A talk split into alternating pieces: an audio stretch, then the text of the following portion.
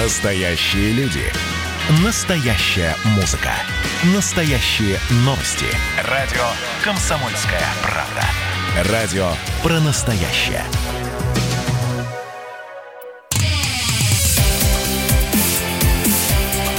Итоги с Жириновским. Каждую пятницу на радио «Комсомольская правда» Владимир Вольфович раскладывает по полочкам главные события уходящей недели. Всем здравствуйте, это радио «Комсомольская правда», я Сергей Мордан. Сегодня первая программа «Итоги» с Владимиром Жириновским. Владимир Вольфович, здравствуйте, рад вам ассистировать. Добрый вечер, я тоже рад. Давайте сделаем передачу одну из лучших, не только в рамках радио «Комсомольская правда», но и во всероссийском масштабе. А перед тем, как мы начнем, а, я предлагаю всем а, записать номер WhatsApp Viber 8 967 200 ровно 9702. Можете писать ваши комментарии и вопросы. Во второй части программы мы, соответственно, не мы, Владимир Вольфович будет отвечать. А идет трансляция в YouTube. Заходите, ставьте лайки, подписывайтесь. В чате точно так же можете писать свои вопросы. Владимир Вольфович, я вам предлагаю сразу тему. А, условный приговор преступной группе Кирилла Серебренникова. Ну вот, конечно, неприятно то, что я наблюдал, там сегодня стояло много его сторонников, болели за него, и они обрадовались, когда наказание условное. То есть он практически наказан не будет, просто у него будет судимость. Но в это же время за такие же проделки, преступления людей осуждают на те же самые 6-7 лет реального срока. Получается у нас опять правосудие для избранных. Если вот литературная богема, режиссер известный, как известный артист сбил насмерть нашего одного гражданина или еще что-то, значит, им снисхождение, им условно. Это раздражает наших людей. Это тут деньги потеряны огромные, десятки миллионов, может быть, даже больше, там, за, за 100 миллионов. 120 миллионов. Ну вот, 120 миллионов. Куда они ушли? Расчехвостили, раздербанили. Частично, может, ушло и на постановку спектакля, но, тем не менее, э, часть денег ушли, видимо, по карманам нужным людям. И за это, ну, будет, он же будет работать, он режиссер, он не лишается должности. То есть, если была бы у него должность директор какого-то учреждения, то при наличии даже условной судимости – его нужно было освобождать. А творческая работа роли не играет. Неприятно. Абсолютно большинство наших граждан будут возмущены. А те, кто вот у нас ближе к интеллигенции, к театралам, э, те сторонники его, ну это вот та самая скользкая часть нашего общества, которые в 1904 году послали телеграммы поздравительные императору Японии за то, что он нанес поражение русской армии из Петербурга. Это вот такие сторонники Кирилла Серебренникова. Им наплевать на страну, на ее историю, на ее армию. Им выгодно быть наверху, на Олимпе и получать бешеные деньги. Это же деньги государственные. Если вы растратили чьи-то деньги коммерческие, там пускай бы владелец денег бы занимался. А это из бюджета страны. Мы забрали у рабочих, у студентов, у больных, у армии и даем на культуру. На культуру надо давать деньги но они же разворовали их. Поэтому это очень неприятно, что вот двойное дно, так сказать, для кого-то срок, и они сидят там, а для кого-то, ну, конечно, три года он переживал, может быть. Сейчас там он, Ефремов, говорят, сердечный приступ, ему тоже это неприятно. Ему водку Но просто тоже... не дают. А? Ему водку просто не дают, поэтому у него и сердечный и приступ. играет роль. И, так сказать, вот э, опять раздаются голоса, что не надо его, может быть, слишком осуждать, потому что он великий артист, там великий артист, здесь великий артист. Значит, они могут убивать людей и транжирить наши деньги. Это плохо. Весь, ведь смысл какой? Правосудие. И эмблема суда, там, по-моему, завязанные глаза у судьи. Он не знает, кого он судит. Весы, и он только исходит из дела.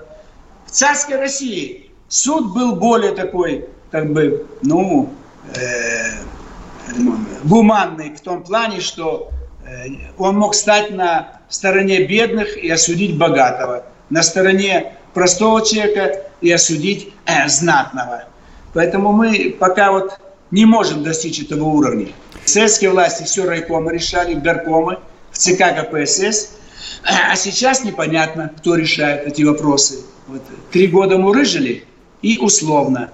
Но за такие же проступки где-то было бы мощное наказание. Владимир Вольфович, Это... а скажите, да. пожалуйста, а зачем они заигрывают вот с этой литературной э, богемой, с этой либеральной интеллигенцией? Очевидно, Серебренников принадлежит вот кругу либеральной русской интеллигенции. Они же не будут за Путина все равно голосовать.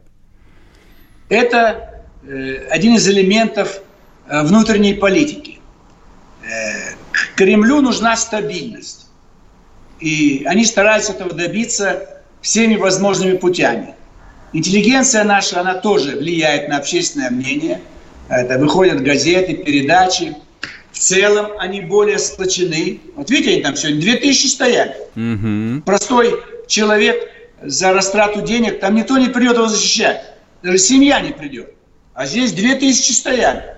А когда Навального прищучили э, лет 7 назад, 10 тысяч вышло. Прямо около Думы здесь они стояли, и власть отступила, не стала его сажать в тюрьму. Вот это вот э, как бы э, отрицательное влияние на общественное мнение. Они сплоченность, у них больше сплоченности. Вот Марс говорил, пролетарии всех стран соединяйтесь. Ни черта, никогда рабочие не будут проявлять солидарность. Немецкие рабочие с удовольствием стреляли в русских рабочих. То же самое французы, британцы, американцы. А вот эта богема, литературная, театральная, так сказать, э, пишущие братья, они, конечно, вот э, такую... У них партии нет. Партия – это они сами. Вот они взяли сегодня и вышли. А к простому человеку никто не выйдет, если его будут э, осуждать. Когда судили, допустим, зятя э, Брежнева, Чурбанов, никто не вышел. Генерал-лейтенант, тогда еще было название милиции. Выйдите, милиционеры, следователи, защитите, это же честь мундира. Потом же его реабилитировали, там какие-то нашли доводы в пользу ему, но осудили и все, хоть кто. То есть в этом плане у интеллигенции у них больше, они боятся. Они боятся. И сегодня я слышал, один говорит, надо было ему уехать, Кириллу. Я, говорит, ему советовал, какой-то художник, сейчас забыл его имя, фамилия такой, малоизвестная. Видите, они все туда смотрят, лишь бы отвалить туда. Здесь заработать, а там транжирить. Там у них и дачи, видимо, и счета, и все остальное. И не только они. Это и политическая элита. Вот недавно умер сын Хрущева. Что он там в Америке делал? Я ему по телефону звонил где-то 87 год приблизительно. Предлагал пост директора издательства «Мир», где я работал. Ну, нет, в 90-м взял, уехал. Ну, 30 лет там прожил. Что ты получил? Да, там какие-то не очень понятно, вроде бы даже не, может быть, даже убийство это было там еще не разбираются, что там было. Вроде он там пистолет держал в руках, чистил его. А дочь Сталина уехала, и когда русские журналисты хотели у нее взять интервью на русском языке, она отказалась. Говорит, мой отец грузин, там, а, а мать какая-то там цыганка там, или еще кто-то, и никакого отношения мы к русскому языку, к России не имеем. А 30 лет жила, как у Христа за пазухой. Королева была. У нее жена погибла, он ее убил, последнюю жену, аллилуйю.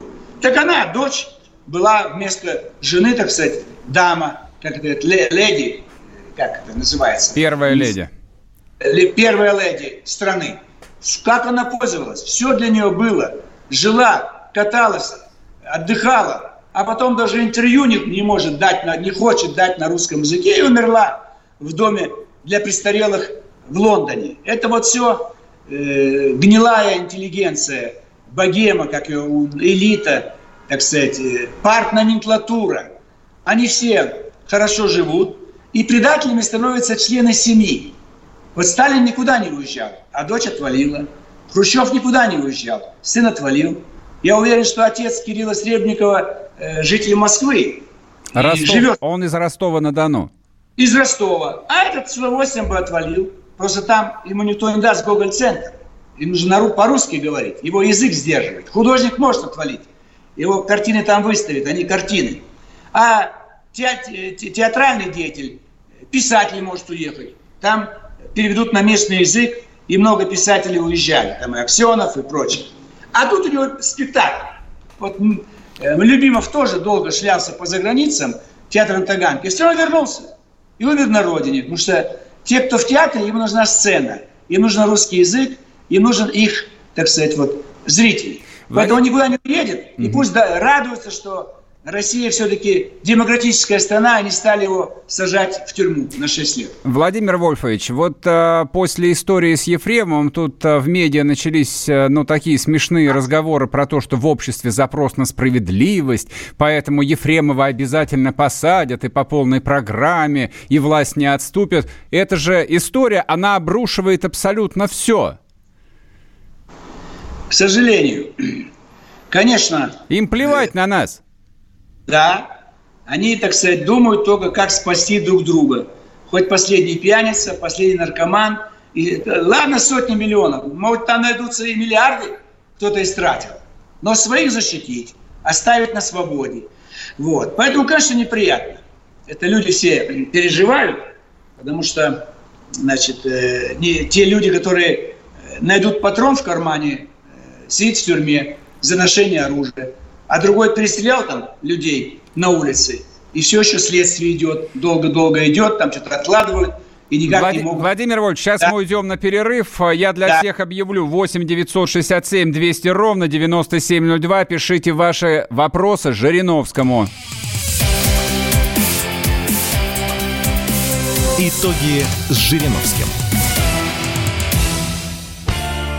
Когда армия. Состояние души. Военное ревю на радио «Комсомольская правда». По вторникам и четвергам полковник Виктор Баранец метко стреляет словом. Ну а теперь, если Эрдоган только заикнется, мы ему представим большую розовую дулю к носу. Ну правильно же. А полковник Михаил Тимошенко подает снаряды. Вся правда о настоящем и будущем наших вооруженных сил. Ну и немного армейских байк. Медведя можно научить стрелять из автомата. В прямом эфире. Слушайте и звоните. Военное ревю. По вторникам и четвергам в 16.00. По московскому времени. Никто не уйдет без ответа.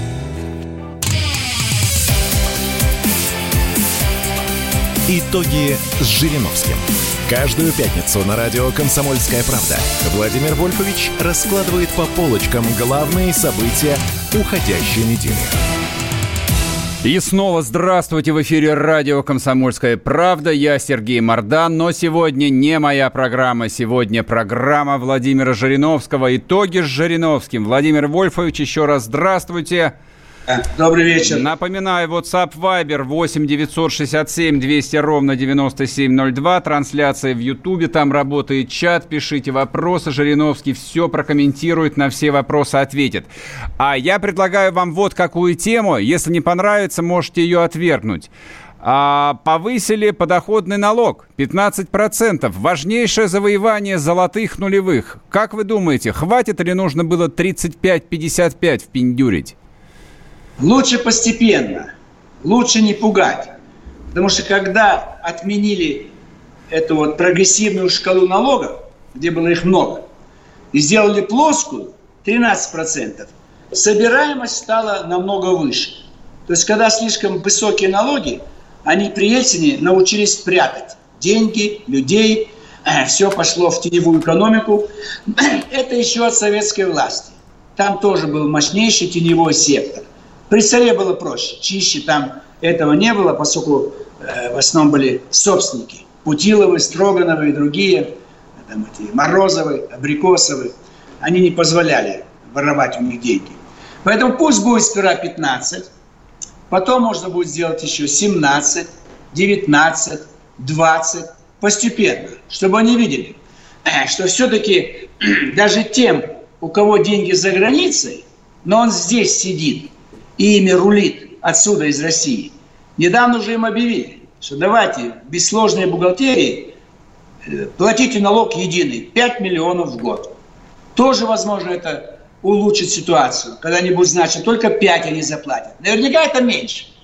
Наверняка, если там все хорошо проверить, налог должен быть 7 миллионов, 10, 15. Но пусть 5 миллионов платят постоянно, чтобы собрать эти деньги медленно их приучи, при, при, приручить. И американцы тоже пытаются деньги за границей держать, и европейцы, но у нас это при Ельцине в массовом порядке. Все туда отвезли, все кредиты там оставили, вот как сейчас на Украине. Бардак полный, вот так же было все при Ельцине. И мы не успели его осудить, он ушел, он понял, что на, много напортачил, и вообще из жизни ушел. И Гайдару стало стыдно. Он тоже ушел, поэтому сегодня только мы можем предъявить претензии Шахрай, там, не знаю, Козырев, э, Полторанин, значит, э, Чубайс, э, Бурбулис. Ну, человек 10 наберется, которые живы, здесь находятся, но сроки истекли, и поднимать все это никто не будет. Но они навсегда потеряли авторитет. Сегодня многим стыдно говорить, что они поддерживали Ельцина в 91-м. Стыдно. Они помалкивают уже. А раньше хвалились. Да, я был там, кольцо, какое там было кольцо, которым они окружили Белый дом. Вот. А сейчас помалкивают. Я где бываю на тусовке, массовке, и никто не говорит, что он защищал Ельцина. Их песенка вся спета. Поэтому пусть будет 15. И то подсчитали, что 60 миллиардов э, рублей. Сейчас решили направить детям, у которых тяжелые заболевания и очень дорогое лечение. Но следующий этап – надо денег собрать на дороги. Мы единственная европейская страна, где у нас плохие дороги. Особенно провинциальные города. Допустим, Москва-Тверь – это дорога Москва-Петербург. А по Тверской области, от Ржев, открытие мемориала, я бы сам с удовольствием поехал. Какая дорога вся разбитая? Там нет вообще дорог. А? Там вообще дорог нету в городе. Я говорю, там на тракторе надо ехать. Сам я в Вологду ехал в 91 году. На тракторе надо ехать. Поэтому в этом плане нам нужно э, значит, пробить больше денег на дороги. А дороги всем нужны. И молодежи, и средним возрасту, и старшим. Всем нужно ехать к родственникам, там, не знаю, свадьба, бизнес, дела. Вот, э, обязательно. Но тогда будет связь легче с сельскими регионами. Я вас уверяю, многие с удовольствием переедут в сельские районы. Та же Тверская область. Тут все близко. Но только до Твери можно доехать. А дальше в сторону уже все. Там огромная... Это Европа практически, Тверская область. Больше, чем Франция, наверное. Но там 300 километров до Москвы уже. До Твери до самой 140, а еще там, если поехать куда-нибудь, Осташков или другой. Поэтому дороги. Поэтому пусть будет 15. Еще нужно сделать налог, который есть в Европе. Налог на сверхдоходы.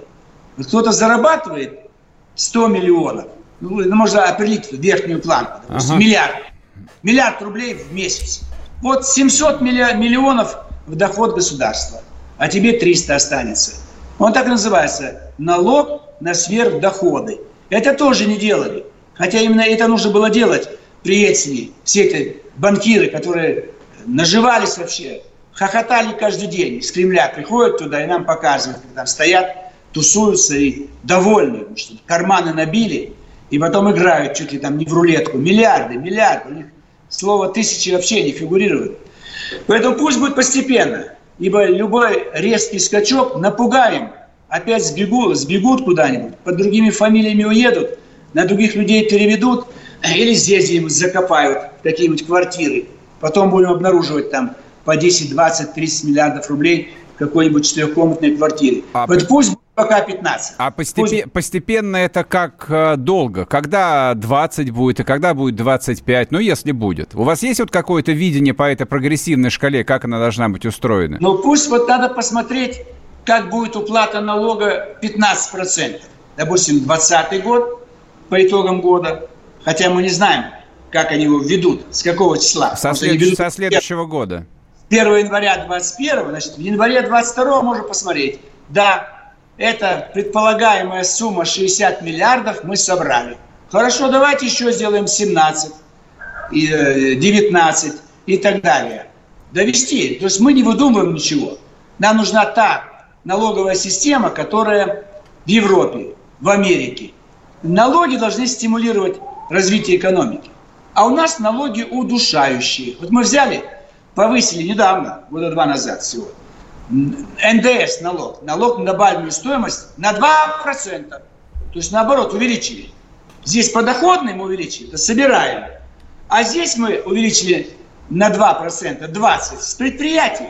некоторые предприятия лопнули. Они не могут платить НДС 20%. 18 они выкручивались. Позакрывались некоторые предприятия. Ошибка. Мы были против, возражали. Но вы знаете, по голосованию у нас нет большинства голосов. Надо этот налог убирать постепенно. Это удушающий налог. Это с Запада посоветовали Гайдару. Этот налог вводится тогда, когда нужно остановить производство. Вот перепроизводство товаров некуда девать. Что делать? Вводим налог на НДС. Тогда, чтобы не платить этот налог, сокращают производство. У нас, пускай будет много товаров, нам не надо душить нашу производственную сферу. Ну, вот все, этот САКС, МАКС, все эти американские советники э, насоветовали. Смотрите, в Америке их в тюрьму посадили. Главных советников Чубайса, Гайдара, Ельцина. Он, они там все получали от них э, предложения, как нашу экономику. Хотя реформировать на самом деле разрушали, чтобы мы превратились в сырьевой придаток для них. И Билл Клинтон улыбался, хлопал по плечу Ельцина. Вот такой президент им нужен, как Ельцин, который, как человек, может быть, и неплохой, но ничего не понимал. Он был прораб на Урале. Прораб строил дома. После этого ты идешь заниматься мировой политикой. Ведь Россия это не просто руководитель страны. Это мировые процессы. Чего ты разбираешься в Иране? Или в Португалии?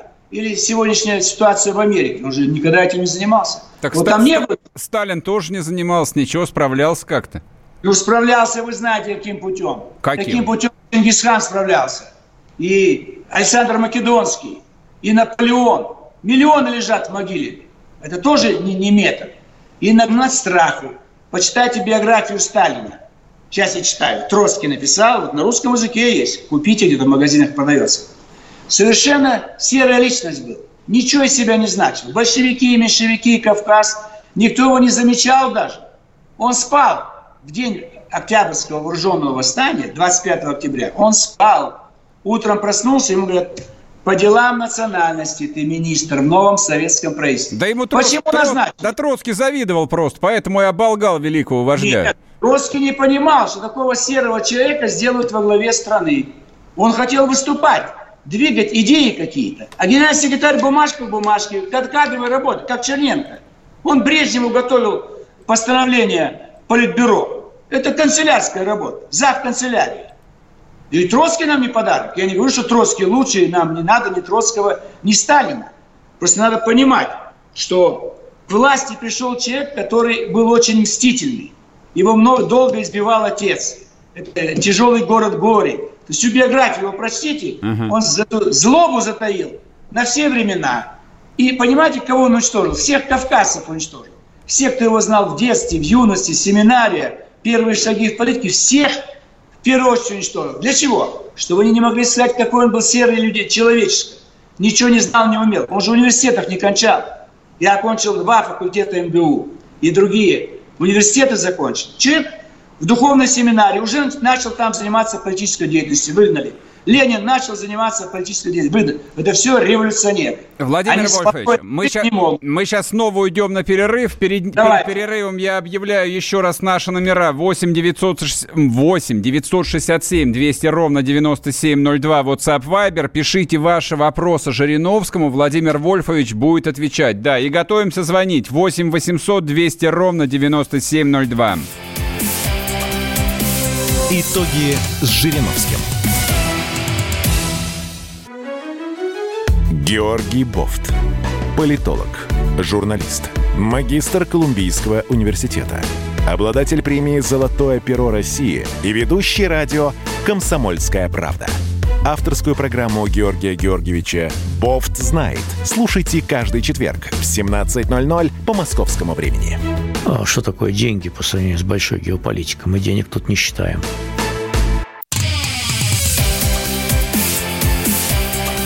Итоги с Жириновским. Каждую пятницу на радио «Комсомольская правда» Владимир Вольфович раскладывает по полочкам главные события уходящей недели. И снова здравствуйте в эфире радио «Комсомольская правда». Я Сергей Мордан. Сегодня программа «Итоги с Жириновским». Звоните 8 800 200 ровно 9702. И Владимир Вольфович вам в прямом эфире ответит на, на любой вопрос. Не стесняйтесь. Так, также отвечаем на вопрос, который вы пишете в WhatsApp Viber 8 967 200 ровно 9702. Идет трансляция в Ютубе. Так, открываю, смотрю. Здесь работает в чат. Народ пишет, ну, вопрос, комментарии. А, Владимир Вольфович, ну вот смотрите. Да. А, спрашивают, почему не посадили Серебренникова, но вы на, на этот вопрос ответили. А вот, да. во, а вот вопрос содержательный. Демократы Ельцин, Гайдар, Черномырдин, Шумейки и прочие давным-давно на свалке истории. А сейчас у власти патриоты ГКЧП. Вот, поэтому чего, мол, вы их поминаете? Нет никаких демократов. Ну, я плотно занимаюсь внутренней политикой нашей страны с мая 87 года. Уже 30 три года.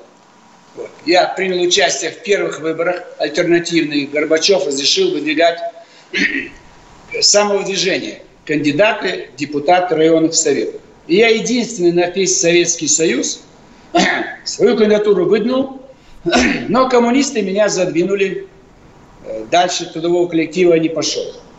И ГКЧП было в 91 году, опять коммунисты испугались, не поддержали, иначе ВКЧП бы вы, выиграл бы, и у нас была бы другая ситуация, намного лучше, чем сейчас, меньше бы воровали, и страна бы сохранилась в тех границах, в которых она была в 91 году. И я единственный от имени партии выразил поддержку и вышел на манеж. Там стояло 2000 демократов. Во главе какой-то Иванов. Потом он пропал. Наверное, убили или уехал за границу. Вот столько же, сколько сегодня пришли болеть за Кирилла Сребренникова. Этот суд, как он называется? Мещанский, Мещанский суд. Две тысячи. Представляете? Две тысячи демократов стояли на манеже, и некому было их разогнать. И две тысячи демократов сегодня защищали Кирилла Сребренникова. Поэтому ГКЧП проиграл. Это была такая игра, не, до сих пор никому не понятная. Ни Крючков правду не сказал, ни Горбачев. Скорее всего, это был спектакль. Они сговорились. Но если был спектакль, зачем Крючкова в тюрьму сажать? А если э, он э, имел свой сценарий, значит, надо было помочь выиграть. И у нас была 7-миллионная армия. И у коммунистов было 20 миллионов человек. Представляете? Члены партии. Все, что угодно мы можно было сделать. Можно было республики все убрать. КПСС разделить на две партии. Экономику сохранить. Начать значит, э, проводить э, Косыгинскую реформу. Ни Явлинского, ни Абалкина, никого других. А ГКЧП э, было все арестовано, и до сих пор правду не говорят. Мы их освободили. ЛДП 26 апреля, по-моему, 1994 года я был автором постановления, с трудом набрали 226 голосов. С трудом. И всех и за 91 год, за 93 выпустили из тюрьмы.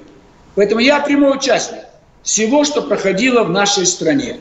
От первых, первых шагов э, по демократии, якобы, перестройка, так мы думали, что что-то хорошее будет, до сегодняшних дней. Вот я был на параде, а сегодня значит, наблюдал за голосованием. Поэтому ГКЧП сегодня нет никакого. Мы перетряхнули шесть раз Комитет государственной безопасности – все доблестные офицеры, очень образованные, опытные, все ушли.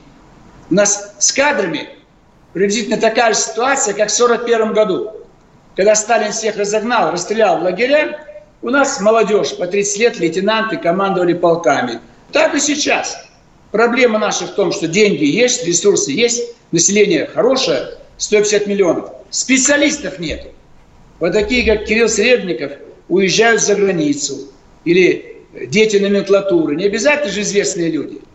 Э, они уезжают. Мы их учим, учим, они уезжают, потому что коммунисты не выпускали за границу. И они боятся, вдруг снова вернутся коммунисты. У нас же сегодня опять есть левые организации, там новый социализм, старый социализм. И эта рафинированная молодежь, инженеры боятся. Хотя мы зарплату уже платим большую. И 100 тысяч, 200 тысяч, 300 премии им дают. Он госпремия 8 миллионов. Если он сделал что-то дельное, он получит госпремию. Но тем не менее, вот, к сожалению, ГКЧП не получилось. Вообще нам не везет. на офицерство. Декабристы ничего не получилось. Вот. Белая армия ничего не получилось. Э, Тухачевский ничего не получилось у него. Значит, и вот ГКЧП. Ведь министр обороны был в комитете. Официальный комитет в соответствии с законом. Министр внутренних дел. КГБ. Вся власть в их руках. 7-миллионная армия. 200 тысяч офицеров КГБ. И все уже сдались. Все руководители союзных республик ждали указания. Владимир, Куда... Владимир Ильич, у нас тут уже туча звонков скопилась. Давайте, давайте, давайте послушаем настоящий народ. Лидия, Лидия Константиновна звонит вам, Московская область. Да. Давай. Нина, это я, Нина Константиновна. Нина я. Константиновна. Здравствуйте. Да, здравствуйте, Московская область, Красногорский район. Я очень хотела бы спросить у Владимира Вольфовича, когда же будет достойная пенсия пенсионеров? На 15 тысяч как вы думаете, Владимир Вольфович, прожить можно или нет? Очень тяжело, я согласен. Но пенсионеров у нас становится все больше и больше. И власть вот ищет, где бы найти деньги, чтобы вам увеличивать пенсию. Скажу честно, это не моя позиция, а позиция тех, кто вершит наши с вами судьбы. Куда им девать деньги, если их не хватает? Бюджет таков, допустим, 23 триллиона. Конечно, они больше бросают на оборону, на полицию, на науку, на образование, на молодежь. Потому что молодежь может выйти на улицы, как вот, допустим, на той же Украине Майдан, в основном же молодежь шумит. Сегодня в Америке кто шумит? Это все молодежь, независимо от расы. И черная молодежь, и белая. Поэтому, конечно, пенсионеров они хотели бы помочь, но не всегда э, хватает на это денег. Это беда в том, что но надо не стесняться, может быть, талоны вводить. Вот в Америке 40 миллионов малоимущих получают талон на питание. Уже было, было бы какое-то подспорье. И, конечно, увеличивать. У нас сегодня магазины завалены товарами. И можно увеличивать, чтобы не 18 тысяч получали, а может быть 20, 25, 30. Нам нужно сделать минимум заработной платы, МРОД, минимальный размер оплаты туда, 30 тысяч. Сейчас 12. Владим... Я думаю, сделаем в перспективе. Владимир Вольфович, Просто, удобно. Я прошу прощения, перебиваю вас, просто хочется побольше принять звонков. У нас вот звонит Сергей из Екатеринбурга. Давайте, Урал. А, а, алло, то есть, э, можно говорить? Да, говорите. Говори. А, а, Владимир Владимирович, здравствуйте. То есть меня зовут Сергей из Екатеринбурга. Меня интересует вот э, тематика развития автомобильного туризма, то есть э, на территории России. А, вот эти вот автокемпинги, то есть то, что то, что вот вы говорили, допустим, по поводу Тверской области, то есть по поводу путешествий по Золотому кольцу, то есть, ну, у нас слабо развита гостиничная сеть, а автокемпинги, они объективно, то есть дешевле. Что-то можно сделать? Я с вами согласен. Это самое перспективное. Вся семья сели в какой-то джип, микроавтобус или просто э, большая машина и поехали. У нас столько озер, рек. Надо сделать хорошие дороги и по пути э, движения, там, где есть туристические объекты, сделать съезды, и там, чтобы были автокемпинги. Вот Черное море, там 200 километров пустого пляжа. Давайте там сделаем огромный автокемпинг. Дадим подключение только канализация и вода электричество. Вы приедете, палатки поставите, там кирогазы раздуете, да в машине, может быть, спальные места. Обязательно. У нас сегодня страна автоматизированная. В комиссионках стоят машины БУ 20 тысяч, 30, 50. То есть можно старые машины купить, да и новые можно купить. И это очень важно. Чтобы вы сами ехали, всегда смотрели, это будет дешевле, это будет семейный отдых. И гостиницы, чтобы были. Это осталось у нас от советской власти. Тогда считалось, а что человеку ехать делать в другом городе? Пусть дома сидит. И гостинице было очень тяжело. У меня был юбилей выпуска школы, я полетел в Алмату. Не могу устроиться, все занято, в коридорах люди лежат. Это беда. Нужно строить много-много дешевых гостиниц. Три, три звездочки, две, одна. Э, дом колхозника был, помню, там рубль койка стоила, 100 рублей сегодня. Э, это делать нужно обязательно, потому что место для туризма у нас больше, чем в любой стране мира. Больше. Просто не хватает гостиниц дешевых. Это и, и работа. Работа. Вы там будете работать, у кого нет работы на местах. Вы питание готовите, обслуживать. Это очень хорошая вещь. туристический бизнес. Это люди будут ехать, круглый год можно ехать, и русская зима хороший бизнес. Поэтому вы правы, мы пытаемся это пробить. Сейчас нового человека поставили во главе агентства по туризму. Я не уверен, что она справится. У нас свой был депутат Дегтярев, он есть. Наработки у нас хорошие в ЛДПР. Вы абсолютно правильный вопрос подняли. Развивать туризм. Сейчас мы уходим снова на перерыв короткий. Значит, запишите 8 800 200 ровно 9702. Это телефон студийный прямого эфира. После перерыва можете звонить, задать свой вопрос Жириновскому. Пишите WhatsApp Viber 8 967 200 ровно 9702. Не стесняйтесь, спрашивайте, что нельзя спросить у других. Скоро вернемся. Итоги с Жириновским. Ну что вы за люди такие? Как вам не стыдно? Вам по 40 лет. Что у вас позади? Что в настоящем? Что впереди? Опомнитесь, пока не поздно. Вот вам мой совет. Ведущие нового утреннего шоу на радио «Комсомольская правда» уже совсем взрослые люди. Но ведут себя порой Особенно, когда собираются все вместе. Они обсуждают, советуют и хулиганят в прямом эфире. С понедельника по пятницу. Начинайте день вместе с программой «Взрослые люди». Ведущие Тутта Ларсон, Валентин Алфимов. Стартуем в 8 утра по московскому времени. Итоги с Жириновским. Каждую пятницу на радио «Комсомольская правда» Владимир Вольфович раскладывает по полочкам главные события уходящей недели. И снова здравствуйте. В эфире радио «Комсомольская правда». Я Сергей Мордан. Сегодня программа Владимира Жириновского. Итоги с Жириновским. Звоните 8 800 200 ровно 9702. Это телефон прямого эфира. Сейчас у нас на связи Александр из Белгорода. Спрашивайте. Алло, добрый день. Здрасте. Добрый вечер. А, добрый вечер. Ну, у нас еще тут светло-то, в принципе. Владимир Вольфович, у меня вопрос. Вы же там во власти да. уже у нас давно все это видите, все эти законы. Да. Тут интересный закон принят был, поправки с 2014 года, федеральный закон наш по электричеству, которого уже народ долго мучается уже на протяжении там шести лет, да? Приняли поправки, по которым теперь за незаплатившего соседа платит его, кажется, сосед. Это по какой конституции могло пройти вообще и принято могло быть? Мы как против это этого. Возможно. В какой стране есть хоть да. похожая норма закона? Платить нужно только за то, что вы потребили. Вода, электроэнергия, телефон и так далее. Но у нас все осталось от советской власти. Вот дом подключили, и общий счетчик. Вот и платите все. Я помню, жил в общей квартире, так мы три счетчика поставили. Я помню, кто-то платил на кухне за свет, кто-то в коридоре, кто-то в туалете. Поэтому обязательно разделить, чтобы вы платили только за то, что вы есть. Поэтому добивайтесь, мы готовы помочь и готовы, может быть, э, поправку в данный закон внести. Но это все электросети, это Чубайс нам сделал. Вот.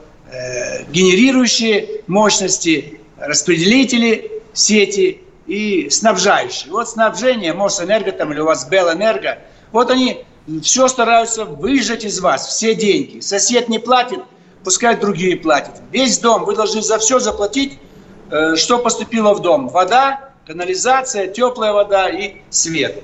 Вот из чата у меня вопрос есть, Сергей. Ага. Арсентьев. Когда аннулируете пределы необходимой самообороны? Э, мы не раз этот вопрос поднимали.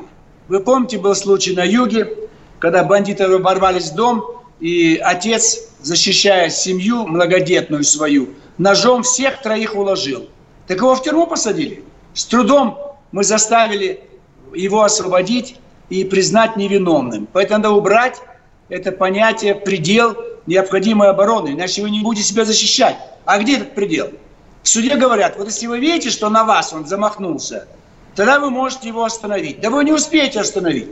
Он на вас ружье направил, он уже нажал на курок, а вы только будете на него наводить. Мы за это вот этот автор в чате Арсентьев, мы постараемся аннулировать пределы необходимой самообороны. Коммунисты против. Вот они боятся, как и советской власти, что граждане будут учинять расправу на тех, кто на них нападает. Дальше. Игорь Москва у нас на связи. Добрый день, Владимир Вольфович. Вопрос да, слушаю, Что бы вы могли посоветовать нашим обоим президентам великих держав России и США, Дональду Трампу и Владимиру Путину? Вот прямо сейчас сходу. Что бы вы посоветовали? Посоветовать, я бы если я был бы в Кремле, я позвонил бы Дональду Трампу сказал, Дональд, держись, держись, ты, у тебя все шансы есть победить. Потому что кто место придет, он только хуже. Мы видели, что делал Барак Обама. Но нельзя же так, чтобы президента выгоняли. Выгнали негров на улице, шумят там, сносят памятники и так далее. Я посоветовал, чтобы Дональд остался у власти, может быть, даже какие-то действия предпринять его поддержку. Но с ним договориться надо, что мы должны восстановить границы Советского Союза в добровольно-принудительном порядке. Тогда мы ему пойдем навстречу в каких-то частях мира, где это уже далеко от наших границ, но ему это нужно из экономических положений, из моральных или других. То есть договариваться. Мы не смогли договориться с другими руководителями, от Наполеона до вот, э, Барака Обамы, вот, или, э, да, Барак Обама, Кли, ну, Клинтона тоже не смогли. А здесь надо, потому что Дональд Трамп, он знает, что такое деньги. Он э, нарушил правила избрания президентов. Он сам пришел. Даже его партия не хотела его избрания, поэтому он сегодня в страхе потерять пост. Надо этим воспользоваться и дать ему такой совет, чтобы он использовал весь арсенал своих э, средств. Он как президент, ему все подчиняются. И полиция, и ФБР, и армия. И он честно хочет победить. А если будут мешать, пусть заблокируют деятельность тех, кто занимается провокациями сегодня в США. Николай Ижевск да. нам звонит. Николай, быстрее. Здравствуйте. Скажите, пожалуйста, вот недавно Сергей Мордан говорил про, про войну между Индией и Китаем. Что вы имеете, что вы считаете по этому поводу? Может такое быть или нет? И вопрос, вот если Трамп победит, вообще возможно ли какая-то война в мире? И вообще, что вы ожидаете от Трампа реально? Ну, если Трамп победит, он будет стараться э, опустить Китай, чтобы Китай не был конкурентом.